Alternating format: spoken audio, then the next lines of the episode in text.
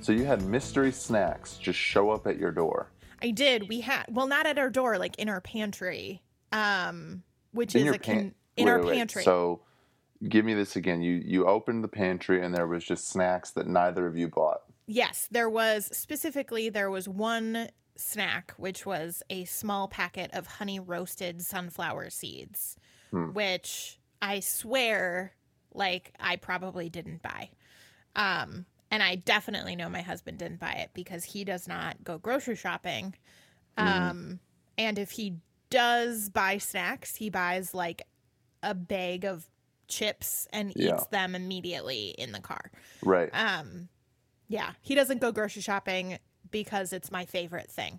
So, so he doesn't get to. Um, and you didn't buy these snacks. I did not buy these snacks. mystical sunflower seeds. They just showed up. right, and they were they were on like the chocolate shelf, and they Oh. were in a very prominent position. Um, I'm Mhm. very confused. I mean, like Nick ate them, and he's still alive. And One thing that happens But- that people should realize is that when you go to Laura's, the spread is absolutely unparalleled. You say, "Hey, can I have?" you- say, "Hey, can I have something to drink?" And like your options are like limitless. a full bar or like nine different kinds of sparkly water, Yeah. and then you like ask for a snack, and she's got all these di- like the snack situation at Laura's. I would put it up against anyone's. which is and- which is funny because I am not a snacker at all. Like I don't snack. Yeah.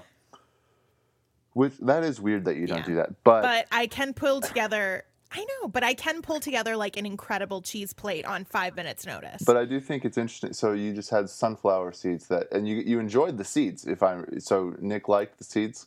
He, he, yeah, he ate them. He ate them, and he even said to me like, "Hey, when you're out grocery shopping and you find these, like, buy them again." And I was like, "I don't think you understand. like, they're they're mystery. They're a I- mystery seeds." I mean, I think we've got a snack fairy situation. You know, like Yeah. you've you've done such a good job of snacking or providing snacks over the years that now the snacks are just showing the universe is repaying you. Yeah, like I've got little snack elves who are like, man, They're like that Keebler little, elves. or it's like the Keebler um, elves dropping things off.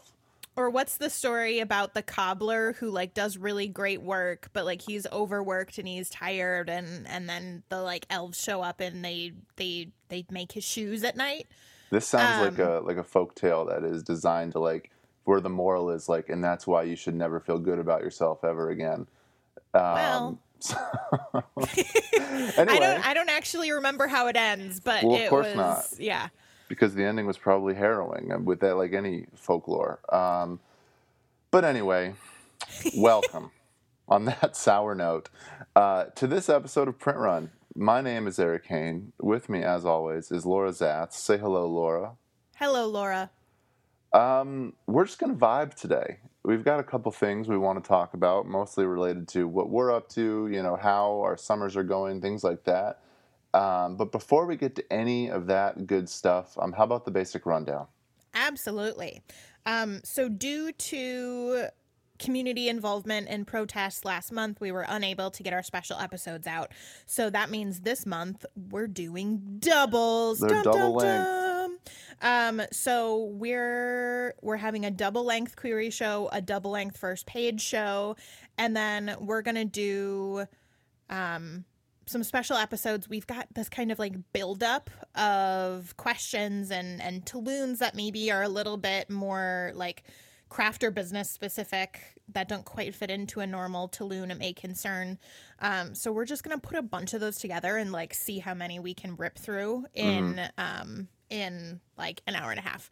Yeah. um, so definitely if you think that all of that sounds fun, or even if you're like, I don't know, Laura, I can't wait to the end of the month. Like, I want to send my query now. Well, guess what? We have days of content on first pages, on query shows, on all sorts of extra special third episode content available on Patreon. Um, so you can send us your your work for submissions at printrunpodcast at gmail.com. You Mhm. can head on over to Patreon to sign up. Um, and you know, like check in, say hi, whatever. Please do. we love that. Um, yes, good. So it's summer. It is, is now summer. summer. It's what? It's June something at this point. the are- solstice was Yeah. two days ago. Two days Um, ago. and this obviously i think is you know like i feel i feel like every year around this time maybe a little bit earlier you and i end up it ends up especially i think me it ends up occurring to me to to do like a summer episode where it's like okay hey i want to talk about what's going on in the season like for some reason even more so than like any other season in publishing summer is the one that makes me want to talk most, which is kind of weird because it's like the slowest season. And but I think like the reason it's always on my mind or when we get to it is that it feels like like this is sort of the chance to reflect and you know take a step back and like you know things kind of slow down. You know, summer has a different feel in publishing. We've talked about that really for years now on this show and that feels markedly different this year, obviously, given that I don't know, this summer has been, and the, really this whole year has just been insane, right? I mean, we've had um, we've had a pandemic, we've had you know uprisings here in the Twin Cities and around the country. You know, we're doing, you know, things are happening, things are just happening all the time, and it's getting me thinking, and I think it's getting you thinking too, Laura, that like there might like maybe things are changing in terms of our work like we, we did a show a few weeks ago right where we kind of talked about um, how the pandemic and stuff was making us see our work about work life balance all these different things you know how we were planning to kind of grapple with that and get through it and i guess maybe where i want our prompt to go and we can take this any direction you want but something strange is happening this week around the country, and that is that most places are quote unquote opening back up, right?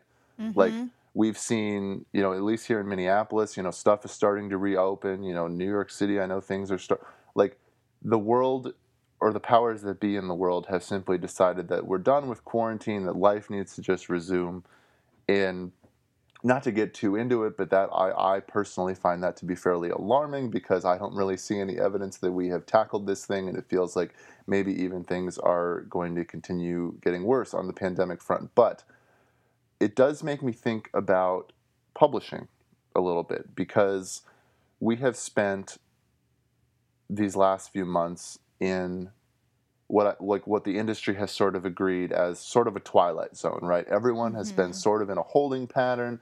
People Survival mode. Right, exactly. We've had presses tell us that, oh, you know, we're kind of waiting to see what happens. We're recalibrating our strategy on the fly. Presses have moved to work from home.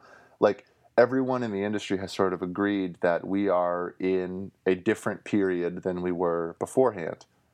And so my question to you, and I'm interested in what you think about this on a bigger level, and also just in terms of our work and even just how we see our work.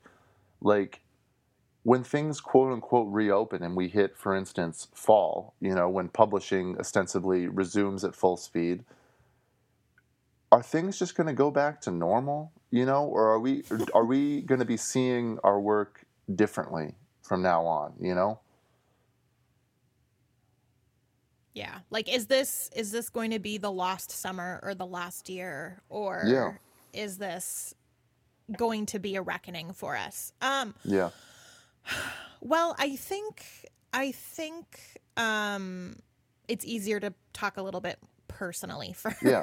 Right. No, totally. Um yeah, so I think for me and I've I've reiterated and we've, you know, both in in private in our in our talks off air and then on air as well that like my particular goal and our particular goal with all of the stuff that's happening is to just like get through this without burnout. Yeah. Um absolutely. and because you know there's there's a lot going on and it's and it's and it's difficult and my recording studio has been rearranged and Yeah. That was that part has Um, been really hard. I really hate recording from my house. I wish I was back at your place. it's but- it's hard and i think and and one of the things that i've learned eric is that like you and i i mean we knew this before but like you and i are better when we're together yeah. like in the same room being able to manage our particular neuroses against each other yeah. Right. like you know like you temper my like just jumping into stuff and Yeah. and you know like like we we do better work when we're together and Right. so one of the things is you know we were just starting to do to really develop a a working schedule together Yeah. when all of this started. And I think that given the you know what what the world looks like i think we're probably going to be a lot more like deliberate i think you know maybe in in the whole like timeline of our business we're probably going to do like i don't know maybe a real office sooner rather than later just because this sucks real hard um Isn't that so? That actually is a really fascinating point because, like, I feel like most of the industry is sort of talking about, hey, we don't need physical space. We can, you know, or at least some people are. I mean, obviously, I think Right. that effect has been somewhat overstated. We're going to have people going back to work. It's not like everything is going to decentralize overnight, but there is a heightened conversation right now about working from home, about whether it works or not, all this kind of Mhm. stuff. And my response has been what you just described, which is like, man, I really, really wish that I had a devoted and communal space for my work with Yeah. my colleague, right? Yeah.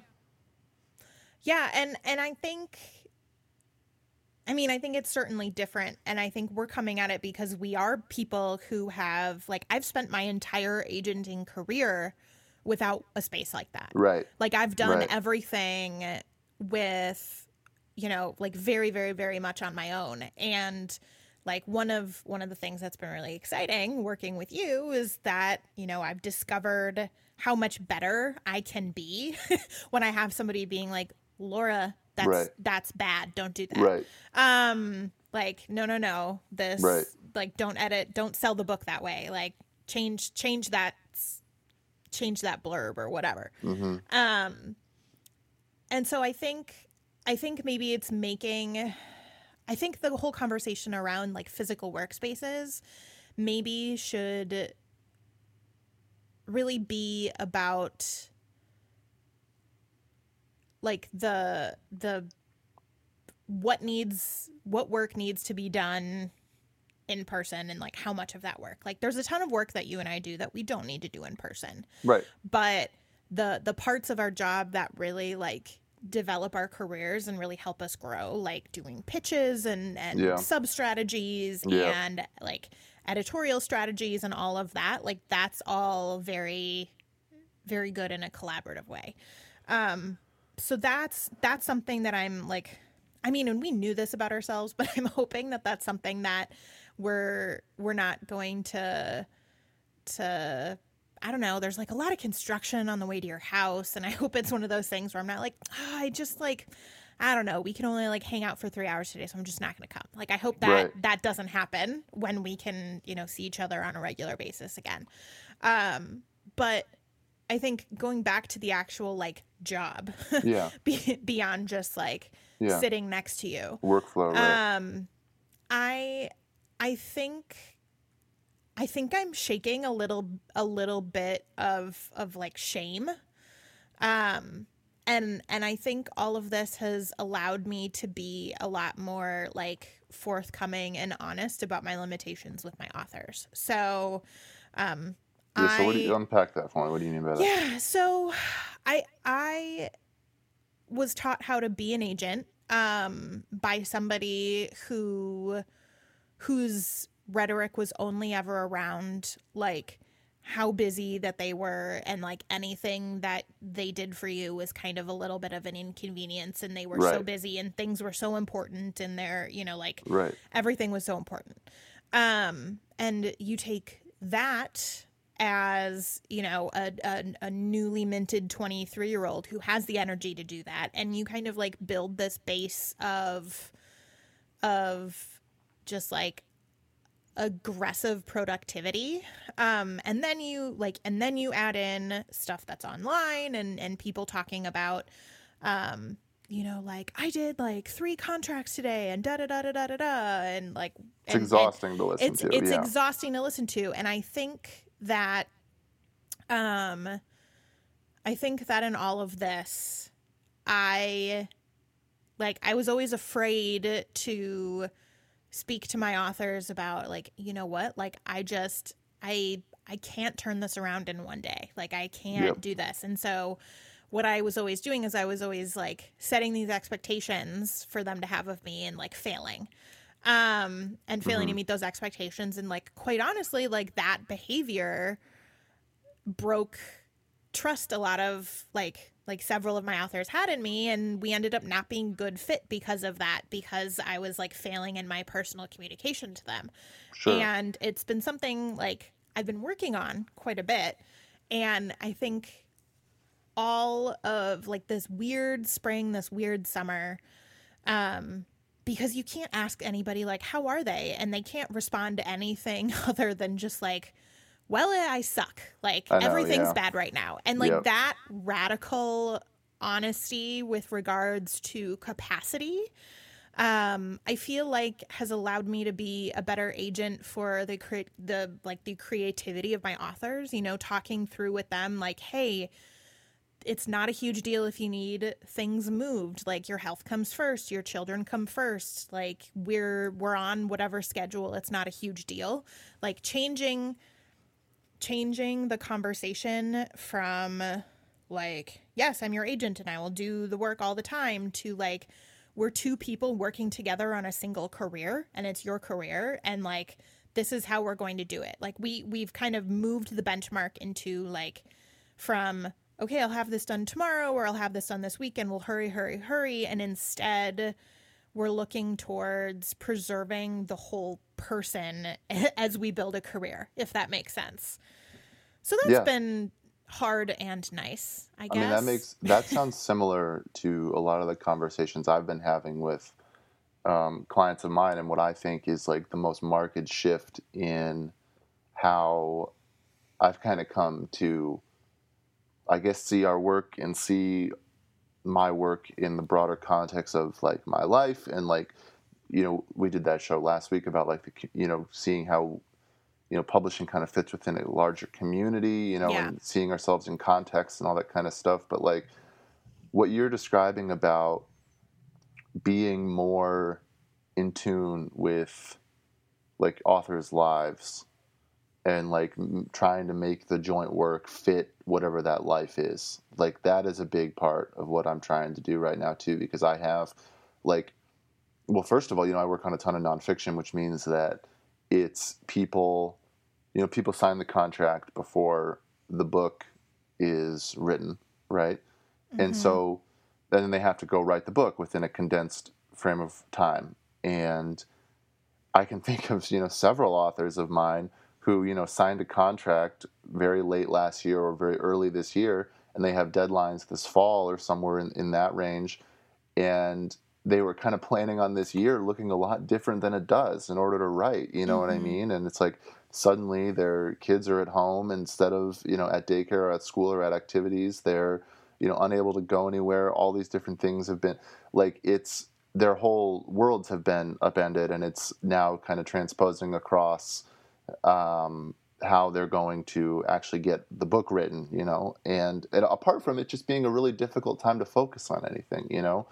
And and so so many of the conversations i'm having on that front are very much in the vein of like okay well let's just figure it out. And if we need to you know ask for an extension or whatever it is we'll we'll make that plan. But and then even on the pre-contract side like when i'm talking to authors it's very much like the thing i keep trying to reiterate is like well we go at your pace right like we try like we're going to make this fit whatever else you're doing this is a this project should be something that gives you energy not strife you know Mm. and that's kind of how I put it. It's like, and if it's giving you strife, then let's just set it aside for a minute. We're not on the clock. Um, and I just feel I feel that way pretty strongly about stuff I'm doing. Like at the beginning of this year, and really at the beginning of every year, one thing I always do is I sort of map out what projects I have in my hopper and when I think I could pitch those seasonally. Because I, you know, I come from in house, and so like I'm very used to kind of thinking about things in terms of seasons and structures and like that and stuff. And so, um, you know, I I'll write down, okay, I think I can pitch these books in spring. I think I can pitch these books in fall. These books maybe in late winter. You know, like things like that. And that has sort of, you know, I still do that, but I've sort of come to put little asterisks next to everything, which basically just to indicate that like let things happen as they happen. You know, like because as you as you said like careers are a part of your life, you mm-hmm. know? And so if something takes a little bit longer than that, especially now, then that's just how it has to be. You know, like that is simply like that sort of the sense of that sort of timing I think is a lot more important to me. And as we you know, I guess we'll see um, you know what things look like in fall. You know, as things really open back up, I'm really interested in the conversations we're going to be having, you know, industry wide about things like response times, about things like working overtime, about all this different stuff that you know we've always kind of been talking about, but really might kick into gear once ever like once publishers make the arbitrary decision to ramp back up to like full speed mm-hmm. and everyone still feels like shit you know? Like like i think that that's gonna i think we're gonna see some interesting things and it's yeah. it's, so i don't know. I mean are we going to see a like one other thing i've noticed is that the calendar has felt far less like flattened during or like or maybe what do you mean I, by that i said that wrong i, I want to say that it is feeling flatter now as opposed to feeling like it has these peaks and valleys like it does during a normal year. Like, you know, things are slow during the summer and really fast paced during the fall and, you know, and busy in the spring and all that kind of stuff. But right now, it's just, uh, my sense is like things are just going to kind of feel similarly throughout, you know, like I thought, like, I don't really feel that differently right now than I did in early spring, you know, in terms of my workflow, just because the season hasn't really changed. What's the season work. has exactly, yeah. exactly. We the season hasn't changed, even though the calendar has, and it's like, yeah, things are, you know, publication calendars are still looking like they do, but I do wonder if stuff like that could shift. Like, are we totally sure that the seasonal model is the only way to do publishing? Because right now, it doesn't really feel like seasons are a real thing, and I don't know. Yeah, I mean, I, I just think that there's a certain amount of dealing with fatigue and broader life and it's like i feel like there's a way someone could take this conversation and hear oh we're working less or we care less or we're, we're like and, and or the intensity has gone down and i don't think that's it. I think it's just i've kind of found a new way of caring about this pretty deeply you know? Like yeah what i think i think to to to maybe summarize and and bring together both of our points it's that previously the the pressure and the focus in our jobs by virtue of just kind of like how the business and how the rhetoric around the business was working was was was on the work right now and i think mm-hmm. that both you and i and our authors are really only able to to to make sense of the current moment and to still produce and to to still move forward in our careers by focusing on long-term careers. Yeah. Like and kind of seeing how one project or one thing fits together um in in a larger context. So mm-hmm. now it's more of like I'm having long conversations about what it would mean to take a current work in progress and try to like turn that into a breakout book and what kind of opportunities right. do we want this book? Like right. it's not where can i sell this book? It's when this book is sold how can we how can we position it? How can we edit it? How can we do all of this to open up doors to these other things that you want to do it's longer term thinking, certainly, yeah. because yeah. the short term sucks. So you have to, like, you have to see something else. You know. Remember when yeah. we were planning this episode and you were like, "I think we both feel good today. Maybe we should talk about something happy." yeah. No, I do feel kind of good today. Yeah, and um, and like to reiterate, like this isn't like a bummer. Like saying that everything sucks is no. not like news to anybody. But I like to me, I I am like I wake up and I am energized by thinking long term in a way that I haven't necessarily been like had the time or the space to to to do when everything was moving a million miles a minute and was focused Yeah. on right now. Yeah. You know what I mean? right. like and I- even editors are reaching out to me about projects and they're saying you know like no rush like we're not on a timeline like we just have this idea and this person is great and we want to work with them. And it's like it's like like there's time to be collaborative there's time to think ahead there's like and that and that feels nice. Like it feels like taking that long view is the really like the antidote to all the things we complain about when we talk about publishing being reactive or like the cable newsification of it. Right. That's nice. I think it, I think that part is on a nice silver lining. Um, yeah. No. So that seems good. Um, what do we got next? Well, in addition to focusing on long-term career stuff, Eric, you've been in a very interesting space right now. Yeah. Meaning you are now writing science fiction. You are Well- a science fiction writer. So that is probably the biggest exaggeration of what I am doing. Um, no, I am.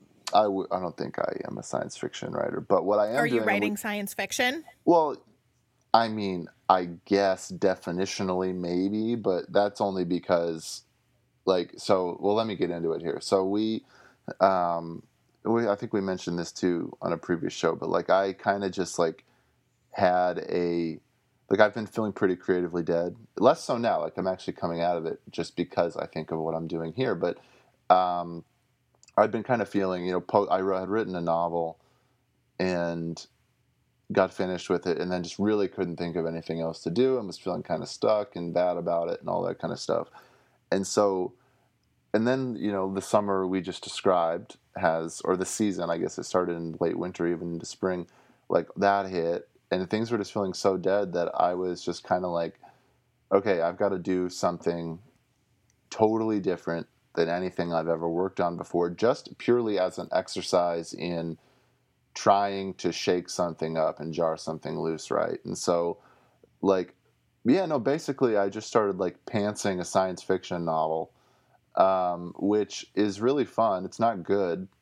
Um, and again, like, I do not claim to know what I'm doing in this genre, in this category. I like that I don't have that much yet, but like the point is like I've started basically like there's been a sort of like escapist element to this. Like I'm someone who writes very um like I kind of write contemporary realism, right? Like when I'm normally, you know, working in the vein that I feel more comfortable in. And this is not that. This is very separate from that and it feels weird and strange and like I'm remedial at it. and which is all good, but it is what it's making me do is like I'm thinking about things on a much more foundational level. It's like I'm like having to return to like original thoughts about like okay scenes and detail, like very much being overt about craft stuff in a way that I don't think I have been in a while. And I don't know, like it's fun and like with that I'm also, you know, like I'm pitching or I'm not pitching yet, but I'm editing a a client book that is in the spec fic genre and like that too has been really kind of a breath of fresh air for me and so like i guess i'm just like finding right now that getting outside my category a little bit has it's really sort of made me see things it's given me a lot of energy and it's sort of made me see things in a totally kind of new light again and that that is nice um, even if the work itself you know my uh, the book that I am trying to write now is it's really really not good. This will never see like this will never see the light. This exists purely as a writing exercise. I don't know. I don't know about that. Like that's okay. So this this is a worthy. It's a side conversation to what our what our main goal was for this. But Yeah. I think it's a. I think it's worthy to discuss like your your gut reaction to say, well, I'm somebody who plots. And now Yes. I'm writing this new thing in this new category and I'm writing just by the seat of my pants. I'm Right. just completely throwing stuff out there and it sucks and will never see the light of day. Like Right. I think I think that is probably an incorrect assessment of like the type of craft that you're engaging in cuz that's like the whole idea, right? When you pant something, you're just like word vomiting onto the page and then the edit is is more um like there's more heavy lifting in the Yeah. edit. Yeah. Well, that's my understanding. Is like the best version, like the best case scenario. And I guess yeah, for context, like I'm someone who fills notebooks with pre-writing. Like I do a ton of planning, I do a ton of outlining, I do a ton of like that sort of. I spend more time doing that than the writing itself, and that means that it takes me a really long time to produce basically anything. And so I was kind of sick of that too because it felt too precious and meticulous. And so I was like, okay, let's just do it. And I feel like the best case scenario for something like this is I get to the end and I say, okay, I have something that I can now completely rewrite from scratch again, but at least I know, like, I sort of feel like what this draft might be is the pre writing notes for another draft should I desire to produce one. You know what I mean? Like, Yeah. It's.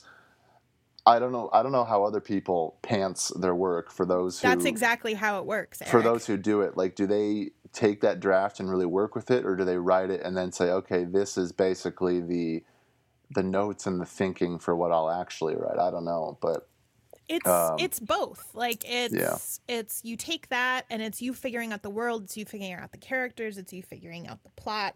Right, And there's some stuff that you can keep. There's some stuff that the idea of which you can keep. There's Right. some stuff you try and you completely throw out. So the answer is yes to all Yeah. of that. yeah, but but I think I think going back, you know, beyond the craft conversation that we just sort of ended up having here, I Mm-hmm. Wanted I wanted to take us back to the idea of like the speculative fiction because I think Yeah. that you were probably, you know, as much as I've been trying to like force science fiction and fantasy into your hands for the Mhm. last several years. Like this is really the first year that you've taken it on professionally and and you're doing it on on a personal craft level. Yeah. Um and I I I wonder so besides it being just not what you normally write and not how you normally write, like what is it about this science fiction that like draws that that is drawing you in? Like why why this genre? Why this story? Well, I think it feels elsewhere.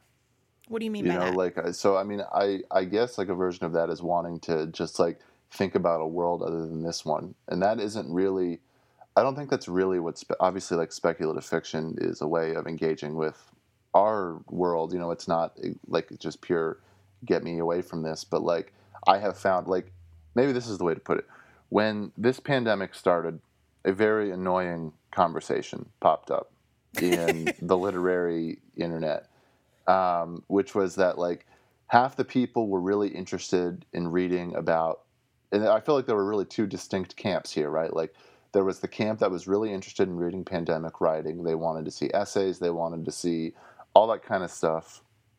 Um, and then there was the other camp that even before any of these pieces got written was already like decrying the pandemic personal essay was already mad at the coronavirus novel that already got a too big advance that they that didn't even exist yet. You know what I mean? Like people were inventing these horrific scenarios for these terrible books just ba- like and to be clear, I was one of those people. Like you were on the like zombie um, books are bad right now I was not. Yeah, I was someone who was like, do not everybody start writing some like pandemic book that like I don't want to see that, and I never want to see that. I don't like seeing novels that are written uh, like the ripped from the headline adult novel to me is is just no. I don't like it very much.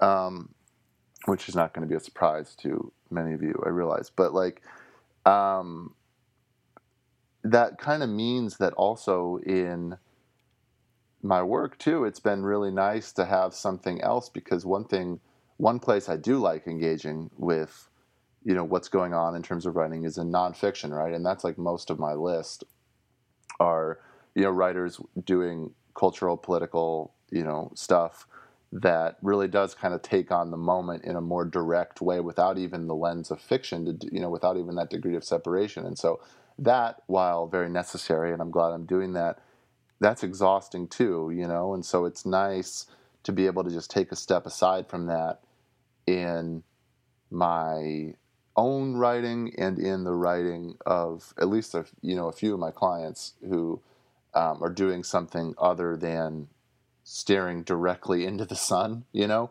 and um, it's no, it's just it's good. I mean, I guess I'm getting a lot of energy out of being being elsewhere, you know, feeling like something is different. Because one other thing, just even on like a routine level, like every single thing in my life now happens on this same exact damn computer in the same exact chair. you know, it's like I work from this chair. I have social calls on this chair. I Let do, don't don't be don't be ridiculous. You have social calls calls walking around your basement throwing around a football. that is also true when it no comment. Um, so it's a the point is like things have really kind of started to feel the same all over the place and like it's been nice to have one sphere that feels just totally different, you know? Even if it's dealing with the same things and even if it's looking Right. the same. Right. Yeah. And I I have I, I have to admit, Erik, I have I've started to read post apocalyptic books right now. I'm reading Station 11 as we speak. Are you really? Yeah. Had you ever read it before? I've never read it. No. You've never read it before? How far are you? I'm like 100 pages in. What do you think? It's Is it- fun. no, Yeah. I'm enjoying it. Like it's it's doing How have we talked about Station 11 so many times on this podcast and you have just been like sitting there like low key not having read it? well, I don't know. It, you get the. You know, in terms of like discussing its publishing profile, that part is easy to discuss. You know, and so, um, but no, I mean, I'm enjoying it. It's a, uh, I will say, like the one takeaway I have so far is like it makes a few like structural decisions and executes them really well in on things that like I know I have tried to edit myself out of doing in my own work, and now I'm thinking, man, I, maybe that weird thing could be put back in, you know. Um, but that's a different conversation. But the point is, like, so far, I am really, I am really liking the book. Um, Yeah. It's fast paced, it's fun, it's, um, I don't know, it's Yeah. obviously kind of heart wrenching in its own way. It's, it's good. I've been I I found that in the past like hmm, month Yeah, I I was like one of those people at the beginning of everything. I was like I am not going to read post-apocalyptic or apocalyptic Right. like fiction and you know especially cuz like I spend so much of my life in science fiction and fantasy. Right. Like I'm not going to do that. Um and I've read like 5 of those Right. books in in the past month and not entirely on purpose, but it's just like what usually happens is I'm listening to it on audio and you know I walk my dog every day and all, and so I get through them fairly fast. And I for some reason I'm always like 10 minutes left in a book when I'm like right about to go to bed. And then I'll just like real quick before I fall asleep scroll and like pick the next thing that's available through my library. And what I've ended up doing is just like picking these like zombie books or like parasite books or Right, like right. or or like these these horrible like these these horrible like sickness books. Yeah, and for some reason it's it's like there's a direct parallel and and some part of my brain is saying like Laura like maybe this is a little too close to home but another part of my brain is going oh well if these people can get through it like so can I. Yeah. um No, even hear if they don't survive at the end of the book Erik. Um but I'm like Man, I'm like the, the book's still written. Yeah, uh yeah so that's that's that's interesting. I think i think i'll be i'll be interested to see as you're digging deeper into you know your science fiction fantasy as you're writing it you'll probably read more of it i know Yeah. i've already given you like Yeah. this this reading list um it'll be interesting to see what happens yeah. if you just become like a big science fiction nerd I have a sense that that may not happen, but it will. Well, maybe to some extent. We'll see. Who would have thought that you would have become? Yeah, who would have thought that you would have become a Magic the Gathering person? That too. No, I'm developing all sorts of horrible personality traits under quarantine. Um, but yeah. Well, let's let's do the Tulun. We've been oh. vibing real hard, so let's like answer a concrete question from somebody. Why don't I re- Why don't I read it to you? Do you? Okay. Okay. I'd love to read it. Here we go. Tulun, it may concern. I'm a closeted LGBT writer about to start querying. Some of my top agent choices are openly LGBT with lists that reflect that. One has even openly stated that they really only seek to represent fiction with queer elements, and another basically only represents POC or LGBT authors slash books. The problem is I'm still new to my identity and do not feel comfortable telling my friends and family, much less an agent. The LGBT elements in my book are more background and casual and not a quote issue book, so it's not something I feel is appropriate to include in the query. And since I'm passing as straight, I'm also white, I worry it would come off wrong if I even tried. I don't feel comfortable using my identity in any way when querying, and even if I'm lucky enough to get an offer, wouldn't tell the agent then. At some point, I would like to talk about it and disclose it as I grow into myself, but not before. I don't see that being anytime soon, but I still want an agent I'm going to be comfortable with. So what do I do? Sincerely, uncomfortably closeted. Okay. Um, so this is something that you and I spoke of quite a bit actually when we were building our copy for Headwater. Yeah. Um, and first of all, I would like to say to this person, like, we're like super proud of you for reaching out and asking this question. I know it's probably not comfortable at all to to come out to us, even though we it's anonymous. Yeah. Um, so you're very brave, and we really appreciate you, and we're glad you're you're in the writing world. Um, but I think I think a really important element that that gets glossed over a lot is the the uncomfortable power dynamic and the potential of somebody who is marginalized like by disclosing their identity they're opening themselves up to a lot of potential hurt in mm. in in querying and and what have you. Like first right. of all, you don't actually like if you're submitting not necessarily to the two agents you mentioned, but maybe to somebody else who you think, you know, might be open to your work.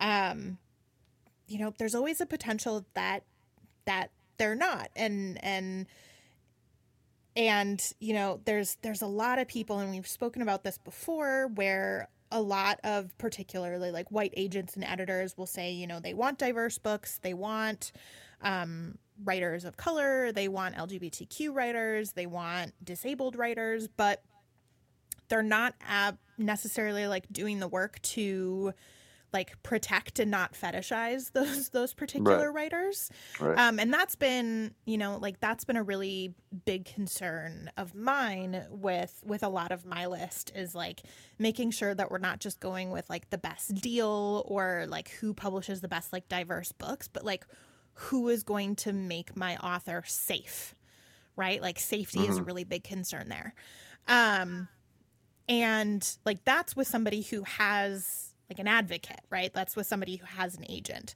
When you're querying, um, you're on your own and you don't necessarily have the guidance or the knowledge or have somebody who can kind of like get in your way and and make sure that like the road ahead is clear before before putting you in positions like that. Yeah. Um and that's really scary. And I want to reiterate to everybody listening right now that you are under no obligation ever to disclose your particular identity or like let people use it as a selling point or to prove that you're, you know, allowed to do something. Yeah. Um you don't have to do that. like what you're like what that expectation does is it puts the power in somebody else's hands, right? And it it can be really uncomfortable or really dangerous or really hurtful. Mm-hmm. Um, and so I think the key is to understand that somebody who is very like authentically wanting to work with marginalized authors will understand that not everybody can or should or will disclose their particulars identities to them uh, particular identities to them so i think um i think i think that's an understanding. Like if somebody like turns you down like let's say you're on a call or something and somebody goes well you know like i really liked your work um and asks about your identity like that's maybe not like a super safe person to be working with. I don't know. Um Yeah. and so I think I think the key here is to understand that by virtue of being somebody who is LGBT and writing a book, your book is queer, right? Like that's like if Right. you've worked it in there, you said it's not an issue book, and that's good and fine. Actually, most people aren't looking for issue books particularly related to LGBTQ characters right now. Like if you just have a book where it's like fucking queer, like there's lots of there's lots of NB people, there's there's lots of people of various sexual identities. Um that's good like and that's and that's enough so if you have if you want to work with these people who you believe are safe and you don't want to come out it's easy enough to just say like my book is is queer and you don't have to justify like it doesn't necessarily Yeah. need to be relevant to the plot Right. it doesn't necessarily anything but like what you're doing is communicating that there's representation in there Yeah. and for most people who understand, particularly when it comes to um, homophobia or transphobia, like understanding that this is a process and it's really difficult. And anybody who will say, well, you know, it's just like, for example, another white lady writing, you know, uh, a queer book.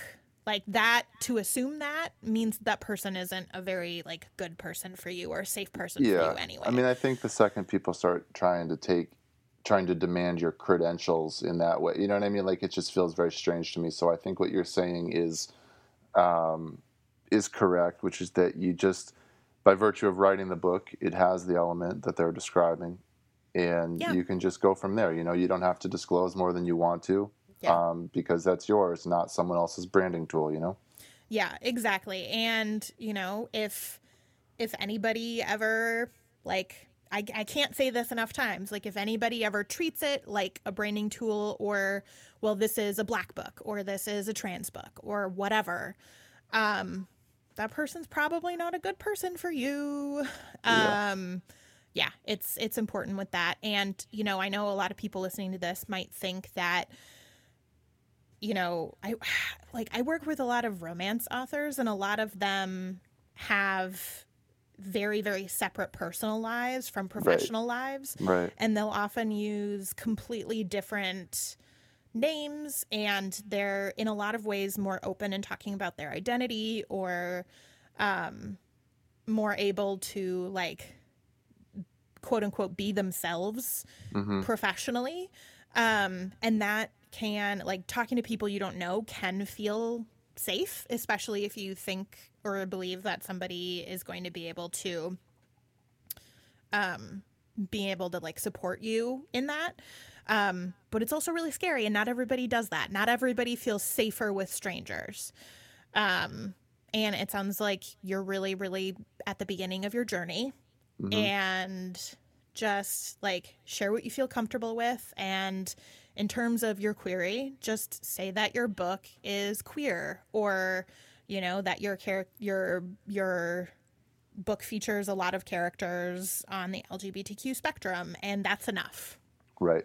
yeah No, I mean, I think that's a good place to believe it. You know, I think that's, I think that's well said. yeah yeah i mean it's not like there's not an easy answer and the answer will probably change for you as you're moving along like it's you know everything's a process um, and what you feel comfortable with one day might not be at all what you feel comfortable with the next day and just Mhm. like allow that to be a thing Right. and you know like the idea is that an agent is going to be a safe person for you they're going to be an advocate for you they're going to be able to step in when editors are demanding things that are unfair or there's there's you know some some um like a rough patches in your career and so like starting it now and expecting that from them, like that's it's it's an important part of the process. I so agree. Yep. yeah, yeah. And if, you know, like honestly, like we should be holding agents to higher standards in terms of like how they talk about the identities of their authors. Like there's that's that's something that's fairly new in how people are are talking about diversity and representation. Um and it's it's a hard process. So anyway, that's a whole nother episode. Yeah. totally. that's a whole nother episode. If you want to hear about that, uh, maybe we'll do it sometime. But anyway, I can keep repeating this, but it's it's but really like it's important. There's a reason I keep repeating this. It's because you need to like believe it in your bones. Okay. yeah. Um, yeah. believe it down into your bones. Um, and there you go. Okay, so yeah, so just play that bit over and over and over again if you need to. um, We will have our special episodes out before the end of the month. That'll be, you know, a full like what would account amount to like six episodes, which is going to be a lot of content. Yes. Um, we haven't recorded them yet. So if you want to get yours, send them to us. We're at printrunpodcast at gmail.com and we will see you for a regular episode hmm, either next week or the week Soon. after. yeah. Yep. Okay, everyone. Thank you so much. Bye. Bye.